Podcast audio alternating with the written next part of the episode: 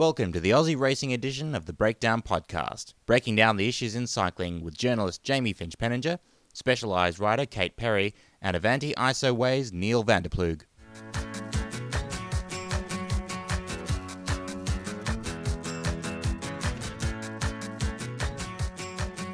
Okay, yes, welcome to the Breakdown Podcast. And as always, I am joined by Kate Perry from Specialised Women's Racing and Neil Van der Ploeg from Avanti Isoway Sports. G'day, guys. Hello. Good morning. Why don't we just say where we're all at at the moment? Because it's been a bit hectic in the past week or so. Um, we've all just finished Nationals and it's been, you know, an active time for some of us. So I'm in Adelaide at the moment covering the Tour Down Under and about to go off to one of the Santos Women's Tour stages. Um, Kate, you're you're not participating in the Santos Women's Tour um, this year. No, no, I'm currently uh, in Melbourne, although I am flying to Adelaide later this afternoon for our um, specialised women's racing team launch, which we'll be having tomorrow. Uh, I think yeah, between stages one and two, so tomorrow morning. But um, yeah, no racing for me this week. I'm pretty much cooped up here in Melbourne, working at the Australian Open, which is what uh, normally takes up most of my January each year. I guess yeah, the perks of trying to juggle cycling and uh, professional life as well. So yeah, January sees me uh, in front of centre court as opposed to racing up and down the Adelaide Hills. Do we get to see any of you on TV if if you tune into the tennis? Or Oh no, I'm I'm pretty much all behind the scenes. So if you see me, normally that means that something's going wrong. So hopefully I'm able to fly under the radar. okay, good. And I suppose congratulations are in order after your fourth in the TT. That was a great performance behind some of the best TTs in the world. Yeah, thank you. It was uh, a very uh, welcome result, uh, something I've worked hard towards. And, you know, obviously a OTTs on the day, you, you, can have the best ride of your life and it just comes down to, to who else is who else is riding well. And I was, uh, yeah, very fortunate that I did have a dream run and to finish just shy of a podium filled with women that race professionally is a, a huge achievement. And I was still pinching myself come Friday morning, that's for sure. Uh, goodo. And uh, Neil, your your nationals campaign wasn't as successful. Well, short-lived. I think is a better better way to put it. after you yeah. after you ran into well, or Graeme Brown ran into you, how how diplomatic are we being? Oh look, it was yeah, it was uh, it, it, went a little further than the collision. I uh, I started the road race, uh, and that was definitely a little more short-lived than I was hoping. Uh, only 15 people finished the race, but uh, yeah, I didn't get didn't get too far into the back end of the race, but it was uh, a really tough event, and uh, yeah, just didn't have didn't have a good day, unfortunately. So yeah, I'm back in Albury, and also not racing not racing until a couple of weeks' time. Yeah, a bit of a quick time to uh, just sort of recoup before the uh, the next races of the summer, the Sun Tour and Cadel Evans race. just lying low for the moment. For those of you that don't know, um, Neil was selected for the Uni SA team for the Tour Down Under, but because of you know sickness and the crash, um, led to a bit of lack of form for Neil, so he opted to pull out and and give it, give up his spot very nobly. May may I say, Neil? Yep, thanks, Jamie. Yeah, look, um, it was a bit of a tough call because um, the thing was, uh, yeah, as you probably understand, um, it's a world tour event, the Tour Down Under, and the Uni SA team is there's only very few spots, and there's a lot of uh, a lot of talent and depth, um, sort of competing for those spots. So I think if you if you choose to go, uh, if you're selected and you go, you sort of have a bit of a responsibility to, you know, to the event and to pretty much everyone else um, that you you're going to actually go well. And I wasn't actually 100% sure that I didn't have good form, but unfortunately, because we don't have that much racing at the moment, I've put in the work before nationals, but because of the crash in the crit, and then a little bit of illness in the road race and, and having a fairly disappointing race there, I sort of wasn't really ready to uh, to sort of take that spot up and risk just going there and you know taking the spot up and just sort of creeping around and, and you know not doing very well and getting dropped because the other thing is the, the tour down under is it's not at all an easy tour definitely this year as well. It's very hilly. Like if you look at every stage there's almost it's climbs often out of Adelaide um, straight up into those Adelaide hills. So like yeah, it's it's very tough, and I think it's not uh, it's not a race you want to go to if you're if you're not going so well. So without a without a really strong showing to sort of prove to myself that I could go there and be competitive, I thought, it's uh, yeah probably a good thing to give it up to someone who who definitely is going well. So Well, I think I think we can all applaud selflessness in giving up the spot because it's a big it's a big stage to be a part of and can really put you in the world you know in the sight of world tour teams. yeah, it can. But I guess if I was going pretty average, it uh, it puts you in the side of world tour teams potentially getting dropped. So it's uh, you know there's it's also partly just for myself like. Oh well, you, you didn't have to say that, but uh, Well, look, I, I may not have been dropped. Like I might have done very well, but like it's it wasn't a risk I was willing to sort of take.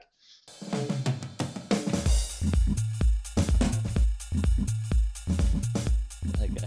Well, we'll move on to. Uh, I think I think I'm going to call this segment "Rider's Eye View." So you guys take us inside the take us inside the race and the races over the nationals and us what it was like inside the peloton. So I think we'll start off with Kate with the women's TT. I mean that course, not an easy Pretty- one. How do you, how do you go Pretty about it? small peloton there in the TT. Well, yeah, t- no following words wheels in that one. yeah, look, it's definitely a, a challenging course. Uh, you know, we were very fortunate that we had almost perfect conditions whilst it was windy. It wasn't cold. It wasn't it wasn't wet. It was um, yeah, a really good good day for us. Um, we obviously we had a headwind on the way out there, and then it was a, a tailwind on the way back. And I think yeah, most uh, most people going into the TT, like I've said before, you know, they come prepared. They know what they're up for. They know what equipment they're running. They know exactly what they need to do. So in terms of, I guess, factors, unknown factors, there's, there's not many there. At the end of the day, it's you know, we we saw a podium filled with people that we with all the favourites that we thought were going to get up. Um, you know, Katrin Garfoot's obviously one of the best TTs that we have, and you know, she displayed again that she's you know in great form. She she carries great form. She rides a, a perfect race almost, and you know, Shara Gillow also had a really good ride, but yeah, the TT, it wasn't really, I guess, there were no real surprises in, in what happened. But yeah, it sort of, I guess, confirmed all our beliefs in, in an Olympic year who's looking good. Neil, we'll, we'll get you to go through the men's crit for us. Um, it was a win for Caleb Ewan, you know, again, he's making a habit of this. And then Brenton Jones in second, again, making a habit of coming second, unfortunately. And your teammate Anthony Giacoppo in third. Yeah, I suppose if you just had a look at the results, you'd say, oh, yep, pretty uh, pretty played out, uh, just like you'd expect.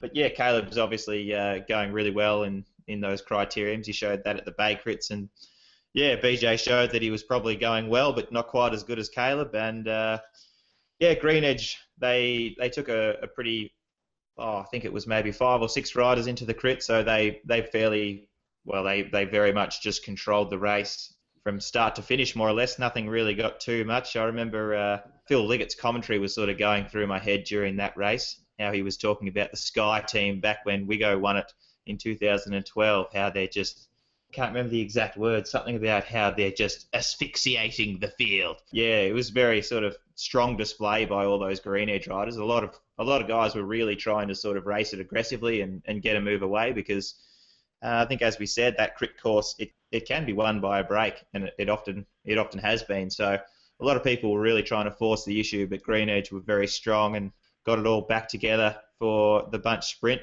Yeah, they sort of nailed the last corner from what I understand, and uh, Edmondson did a really good lead out, and uh, Caleb won it fairly easily in the end. It was a bit of a as as it normally is for the bunch sprint. It was pretty messy going into that last corner. Um, a lot of people, a lot of teams really trying to make that sort of final move before the corner, and yeah, there's a there's a bit of a crash, unfortunately involving me. I sort of uh, collided with Graeme Brown, which is uh, yeah, it's never he's he's not the person you want to sort of run into, and uh, yeah, I came down, so uh, it was a bit unfortunate for myself. But uh, yeah, AJ had a had a good sprint still and uh, managed to get third.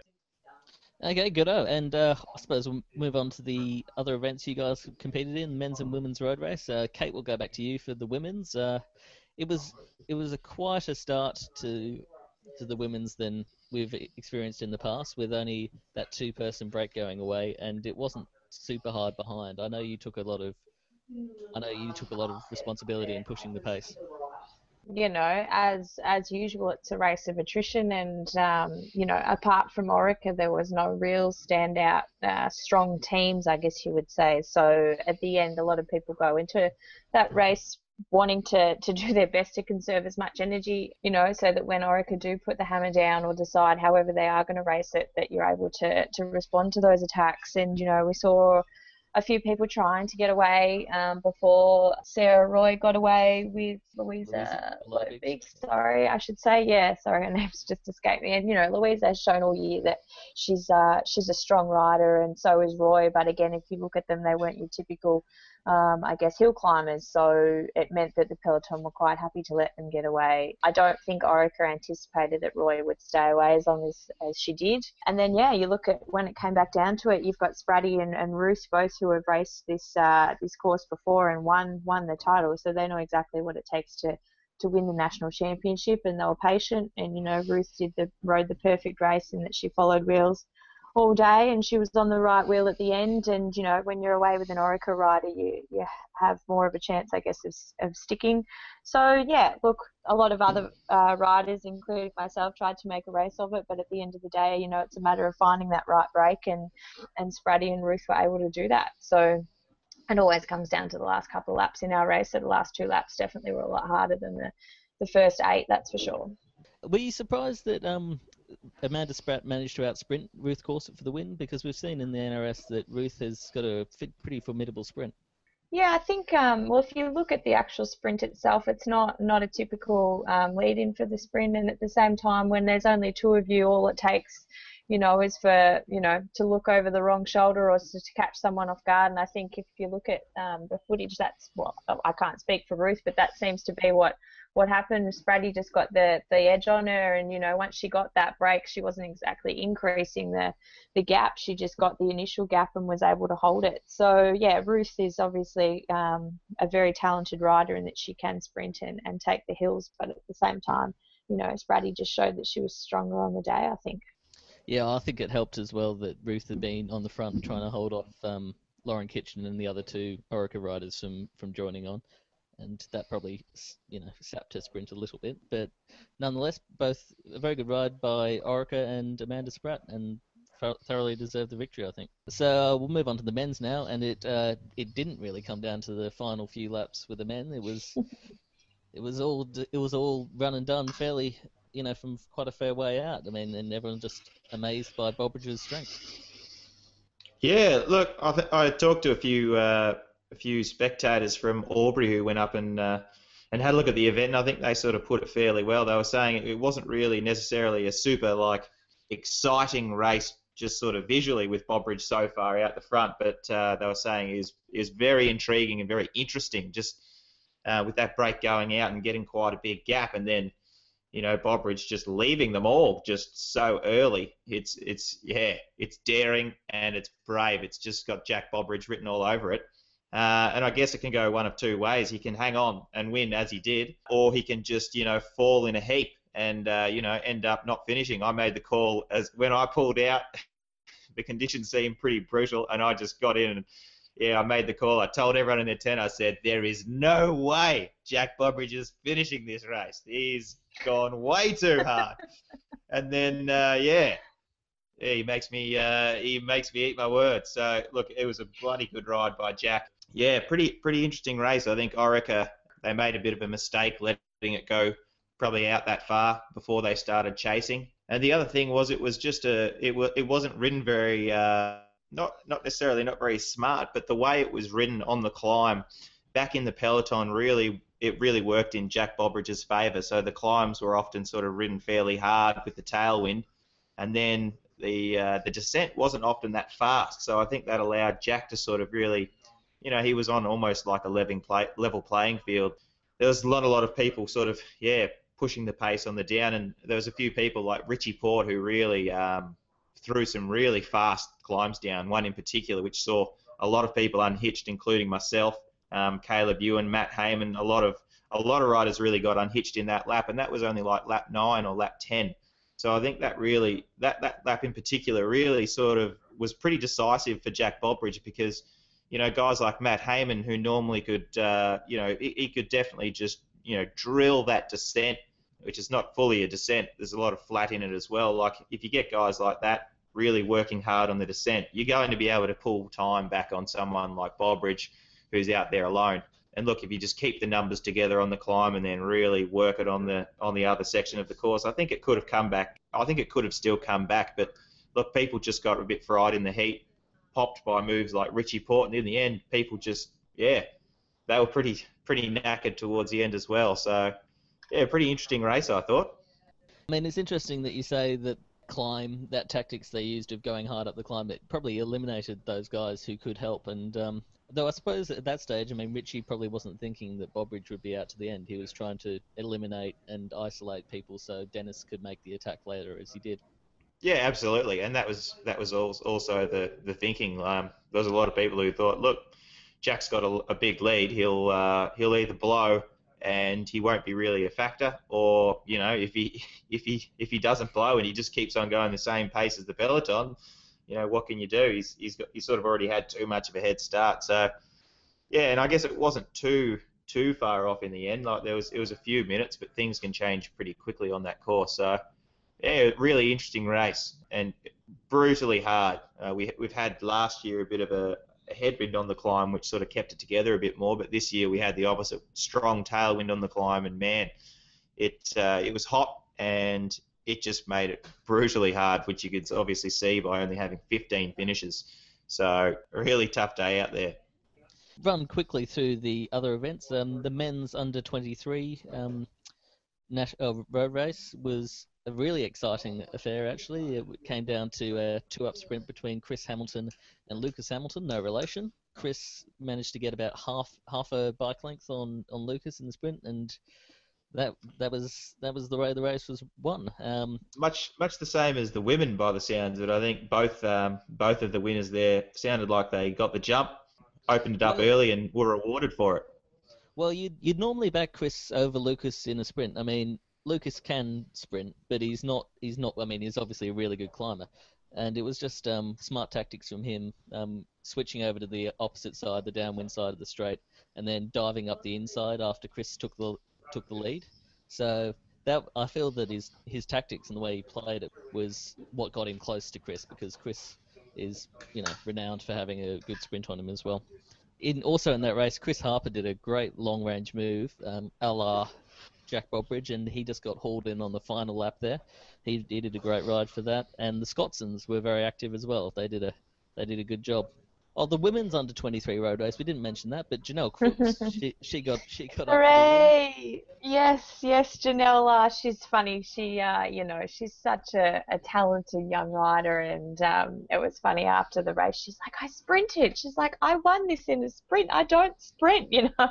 I think that just comes down to, you know, her backing her ability. She's obviously a fantastic hill climber. You know, she went over to to Europe last year and spent a few months there, you know, cleaning up the under 23s, which was fantastic. And so she's obviously got the climbing legs, but to out sprint, you know, the other girls in a, in a bunch kick at the end just shows, you know, she's uh, she's really ballsy and we were, we were rewarded for it. She's a fantastic rider to have on the team, and you know maybe she was inspired by Sophie Mackay's win in the uh, in the crit that we had just that kicked off uh, our nationals campaign for Specialized. We were very very fortunate that Sophie had a, a fantastic ride and again displayed how strong she is. Yeah, I think from our team's perspective, we had a great nationals campaign, and you know we're going into the NRS season with two jerseys now, which is pretty cool. I'll quickly run through the other results. Um, in the men's time trial, it was Rohan Dennis who finally got the jerseys wanted for a very long time, but beating out uh, Richie Porte, last year's winner, and Sean Lake, who Neil and I talked about maybe sneaking onto the podium, and he did manage it in the end. Yeah, I think he, he surprised a few people there. Yeah, he pulled a really good one out of the bag. Like he was certainly uh, in the hunt. He, he, really flew. Like he was not too far behind uh, Richie. Yeah, that's got him a spot in the Uni SA team for TDU. So hopefully he'll uh, yeah he'll be able to continue it on on and uh, have a good showing there too. Certainly a guy with a massive motor on him. The women's under 23 TT, um, Emily Roper ended up winning uh, with Ellen from Ellen Skerritt and then Janelle Crooks again. Emily Roper is an interesting story. She only decided to do the nationals nine days before the TT, and uh, just did some training and turn, turns up and wins the under 23 TT. So you know, good on her. Didn't didn't quite last out the whole road race, but you know, I think that's forgivable with limited amount of training. The men's under 23 crits um, saw Jesse Kerrison win from Sam Welsford and Daniel Fisher. And we'll go quickly back to Kate for her report on this on her specialised women racing teammate, um, Sophie Mackay, winning the women's crit. Yeah, I think that was the biggest surprise of uh, the entire weekend, to be honest. Um, yeah, Sophie again rode a fantastic race. She backed herself. She's worked really hard towards this. You know, we've seen even in the Tour of Bright when she was uh, quite fatigued, she was still able to get up second overall in the sprint to Scandolara. So I think shows that she's definitely got the legs. And previously, she's always done well in a a sprinting environment. Um, yeah, she's got incredible work ethic and she's worked hard towards it. And it just goes to show that you, you know, hard work and determination. If you back yourself, who knows what's possible? You know, as she said in her post race interview, she just hunted them down and she did exactly that. She didn't, you know, she didn't get spooked. She didn't, the race wasn't over until she crossed that line. And I think, um, yeah, kudos to her. It was a fantastic ride. Yeah, and Lizzie Williams came in second there, and Lauren Kitchen in third. And I think I think um, that's that's a pretty impressive podium for Sophie to be on there. Oh, for sure, and I think it's her second podium ever. So she stands on the top step in front of those two. So I think, yeah, it's a huge confidence booster for her. And like I said, having the, the jersey within the team gives us all a, that bit of extra grunt. I think going into the season. Okay, and uh, I think we'll take a, a quick break there, and we'll come back with the Santos Women's Tour.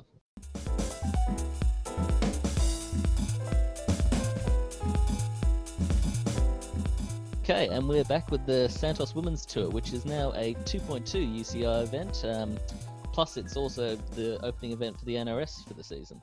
We're going to have quite a decent lineup um, on the start line with um, Valentina Scandolara coming back to defend her crown uh, with her new Cylance team. And, you know, she's bringing Shelley Olds with her, who's world renowned sprinter.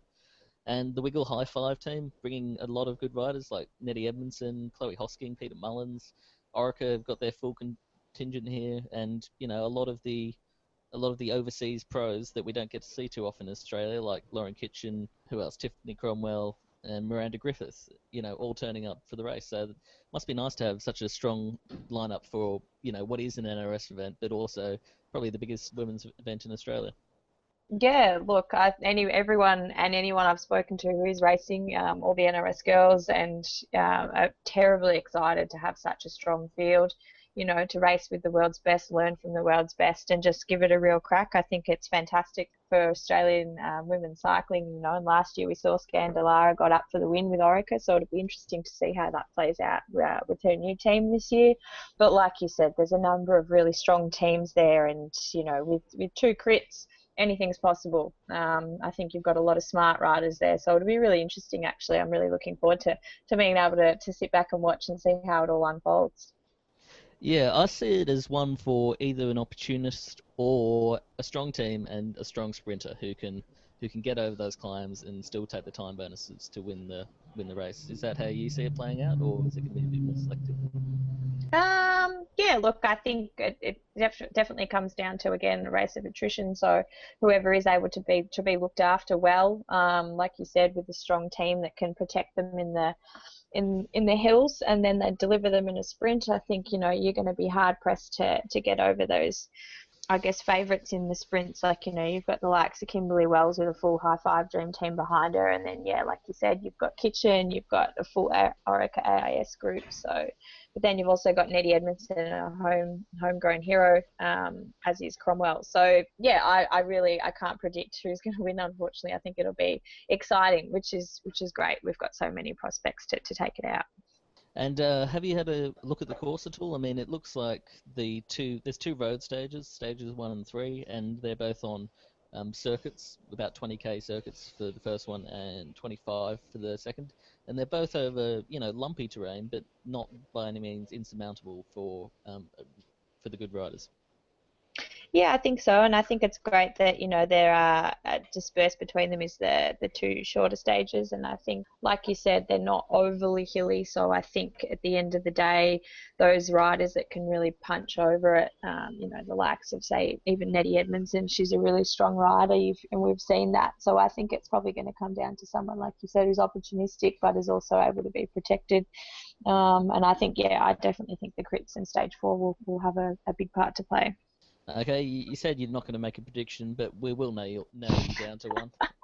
oh, Neil and I have a strong uh, tradition of um, not getting any pick, picks right so far to uphold. So oh, fantastic. Well, I'll be all right then. well.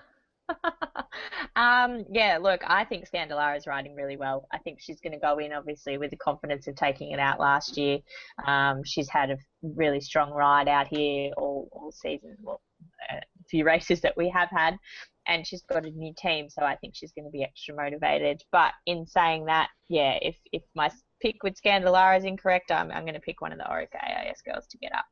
Um, they proved on the weekend that they were very strong with a lot of cards to play. So you've picked one and then seven others. So that's That's it. Thanks, There we go. Good on. Yeah. Spreading all over.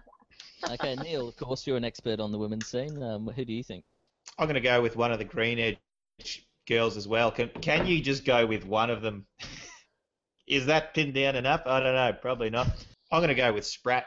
Just uh, aggressive rider. Uh, I reckon um, she's got the, the jersey. Yeah, I think I think I'm going to go with it's a bit more of an opportunistic thing. Something uh, the race will get out of control and she'll uh, she'll capitalise and win. Okay. Yeah. Well, I think. I'll, I'll I'll pin down one of the Orica riders. I'll say Lizzie Williams. I think she's been in very good form recently, and you know she can she can do a bit of both. She can sprint, she can um, go on the attack, and I think we'll see her do very well.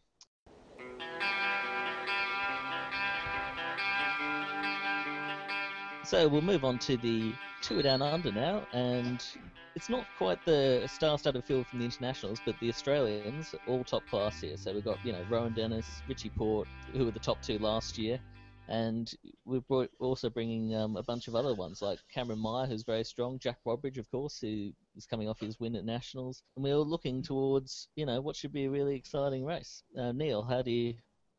Um, did we mention Gero? We, I did not mention Garo. Sorry, I was. I was Yeah.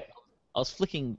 I was looking through my notes rapidly, trying to find my list of Yeah. contenders. Yeah, I think like you say, I think most of the favourites they're a uh, they're Australian, but I guess it's probably good to remember that they're uh, those guys are also really big names in the international scene. So it's certainly yeah, it's certainly a very uh, very competitive event um, as as pretty much all are now in the world too. It's pretty important every event. I think back in the past, not that I sort of was was there, but I sort of got the understanding that uh, it was just you know that first event of the year. A lot of the Euros would sort of come a little bit less prepared, just coming off their winter and using it to sort of get a few legs back. Now, I think it's very much people come here absolutely ready to race. It's a it's a really hard event too. It used to be a little bit more flat, so yeah, it's going to be an interesting one. But I think yeah, the favourites are, are those those three Australians: Richie Porte, Rohan Dennis, and uh, Simon Gerrans. Well, there are some internationals, so I'll, I'll list them off. Um, Domenico Pozzovivo, obviously a big GC um, tour contender. Ruben Fernandez, was fifth last year. Um, Louis Meintjes, who's around. But I th- I've got the impression that the I spoke to a few of the Lampre guys, and I got the impression that Diego Ulisi is their main guy here. And Yeah, he's very good. He's yeah, I mean he he came very close to winning two years back when he won the stage, won the Stirling stage, which was you know a bit of a surprise because it normally goes to a sprinter, but he's got a good kick on him. So no, it wouldn't be too surprising at all if he did very well here. Apart from that, you know, you've got big names, and it's a matter Well, of Sky's got um, Yeah. Geraint Thomas, Sergio Henao, so they've got they've got definitely a few really class riders there as well. Yeah, so there's those big names, and it's just a matter of you know what sort of form they're in at the moment, and it's often hard to tell. So we'll go briefly through the stages. I mean, you've got the People's Choice Classic, which is essentially a, a criterium. Then you've got the Adelaide to Lyndoch stage, which is probably the easiest bar stage six. Would you say, Neil? Yeah, I think that, that first stage is, is probably the easiest, although it is still you know not not a pancake flat. The it finishes on a bit of a circuit, which has got a bit of a climb, and I, I believe they sort of climb out of Adelaide straight away. So that one it, it should be uh, it should be probably a sprint you'd expect. Well, yeah, it's the actually the same circuit that they're going to use for the women's third stage. So we'll get a quick preview of it there, and uh, that should give us an idea of how the race is going to play out. Um, Hmm. Stage two is into Stirling, where they'll be doing five laps of the course this time. Was it uh, three last year, Neil, that they did? Yeah, I think it was three last year, and they did a little bit more uh, beforehand. But this year, they're going over again. They're sort of climbing out of Adelaide, going up one of the fairly difficult uh, climbs. I think they might go up to Crafers, which last year was sort of you know it was a it was a very solid half an hour climb, um, and there was yeah a lot of people sort of a lot of people dropped just straight out of neutral. Um, so it goes up there, I believe, again, and then it does five laps of the Stirling. And although it's sort of won by, at times it's won by, well, it's often won in a bit of a sprint. Like, don't be deceived, that is not a sprinter's circuit at all. It is a really tough circuit. It's it's yeah, it's good for guys who are really strong and then can sort of have a sprint at the end. Like if you, yeah, it, it fully splinters the field. So someone like Jack Bobridge last year, um, we were riding for him and he was in yellow and he was yeah, he was just, you know, trying to not get time gapped, and he sort of just sort of hung on like he was, you know, it was touch and go whether he was losing time, and he may have even lost a little bit, or he might have just hung on, but it's close. Like even a guy like Bobridge, who's clearly not, he's not really, uh, yeah, he's pretty small. He's very strong on those climbs. Like it is, it's hard. So. Uh, doing five laps this year, that'll be uh, that'll be really interesting. It'll be some sort of a small group, but I really enjoy that stage. I'll be looking to looking forward to watching. Yeah, it was a really enjoyable final final kilometer. I find the really enjoyable bit because it it's a matter of when you time your move for on, on that um, sort of uphill run into the sprint there. And uh, we've got previous winners on the start line in uh, Diego Ulissi and uh, JJ Lobato, who's who's very much shown that he's one of the kings of the uphill sprint. I mean, it's probably between you know the likes of him and um, John Degenkolb, those sort of guys who can really put down that ex- sustained power on on those sort of efforts. Yeah, I think Caleb Ewan even could be a guy who uh, could go well on that sort of a circuit as well. Like he's he's shown that he can do the old climb sprint quite well. Yeah, then um, there's the re-emergence of Corkscrew Hill again, which is about 2.5 k's at 8.9%, which a leg stinger. Um, you didn't you didn't go over that one last year, Neil, but um, it was a it's a tough one, and it's one where Cadel Evans won a stage before, and I think Geraint Thomas won on the time on the occasion before that. So as you can tell, it's it's not one for the sprinters, and very much very much uh, the sort of stage that lends itself to an opportunistic break. Stage four goes into Victor Harbor, and it's also got a very tough climb at the end. It's called Crow's Nest Hill, and it's 3.9 k's at 6%. That comes 20 k's from the finish, and after that there's going to be a fair bit of wind, so it might be, you know, well, there's the potential for wind, so it might be tough to get back on after that. Yeah, last year, uh, or not last year, but two years ago when they had this stage in the tour last, the wind was howling, so completely split to pieces, and it was a fairly small group going to the line, and uh, in the end, Greipel, I'm pretty sure, won the sprint. So it's uh, that that is hopefully the wind's up again, and we can see a really interesting sort of finale there. But uh, yeah, more of a sprinting stage that one, but the wind will be sort of everyone will be watching the wind and the weather to see uh, what happens there because that'll greatly influence that stage. And of course, the GC situation at that point as well is going to have a big impact. The obviously the big GC stage though is Willunga Hill, and it comes on the second last stage or stage five, and they go up it twice. And you know you've experienced that climb, you know more than me, Neil. Uh, how how how hard is it, and how how big a gap can we see riders make up on that sort of It's it's not a super long climb. I think it's only around sort of the 10 minute mark, so it's not. Um, yeah, it makes it pretty interesting. It's a pretty well balanced tour. You can see guys like Gero who are able to be um, quick enough on intermediate time sprint, yeah, intermediate sprints and on other fast sort of finishes like in Stirling, he can sort of pick up a bit of time and, and get a little bit of a gap, and then uh, it's yeah, it's touch and go. Like he's obviously a really good climber too, but so, like Richie Porte last year to Rohan, like he, he wasn't able to sort of quite get enough time. So yeah, it's it's an interesting one. Like if you can get any more than about sort of you know 10 seconds on the guy in second place, you're doing very well. Yeah, great stage. Um, I'm not sure if that's on Australia Day as it has been in the past, but yeah, that's sort of the Queen stage of the tour, and that's where it's the main moves are going to be going down. And uh, after that, there's the kind of ceremonial stage around. Uh, I mean, it's not ceremonial, but I mean, it's it's not one where massive GC you know advantages are made up or or changed at all. So I think it's going to be one for the sprinters that stage. Neil.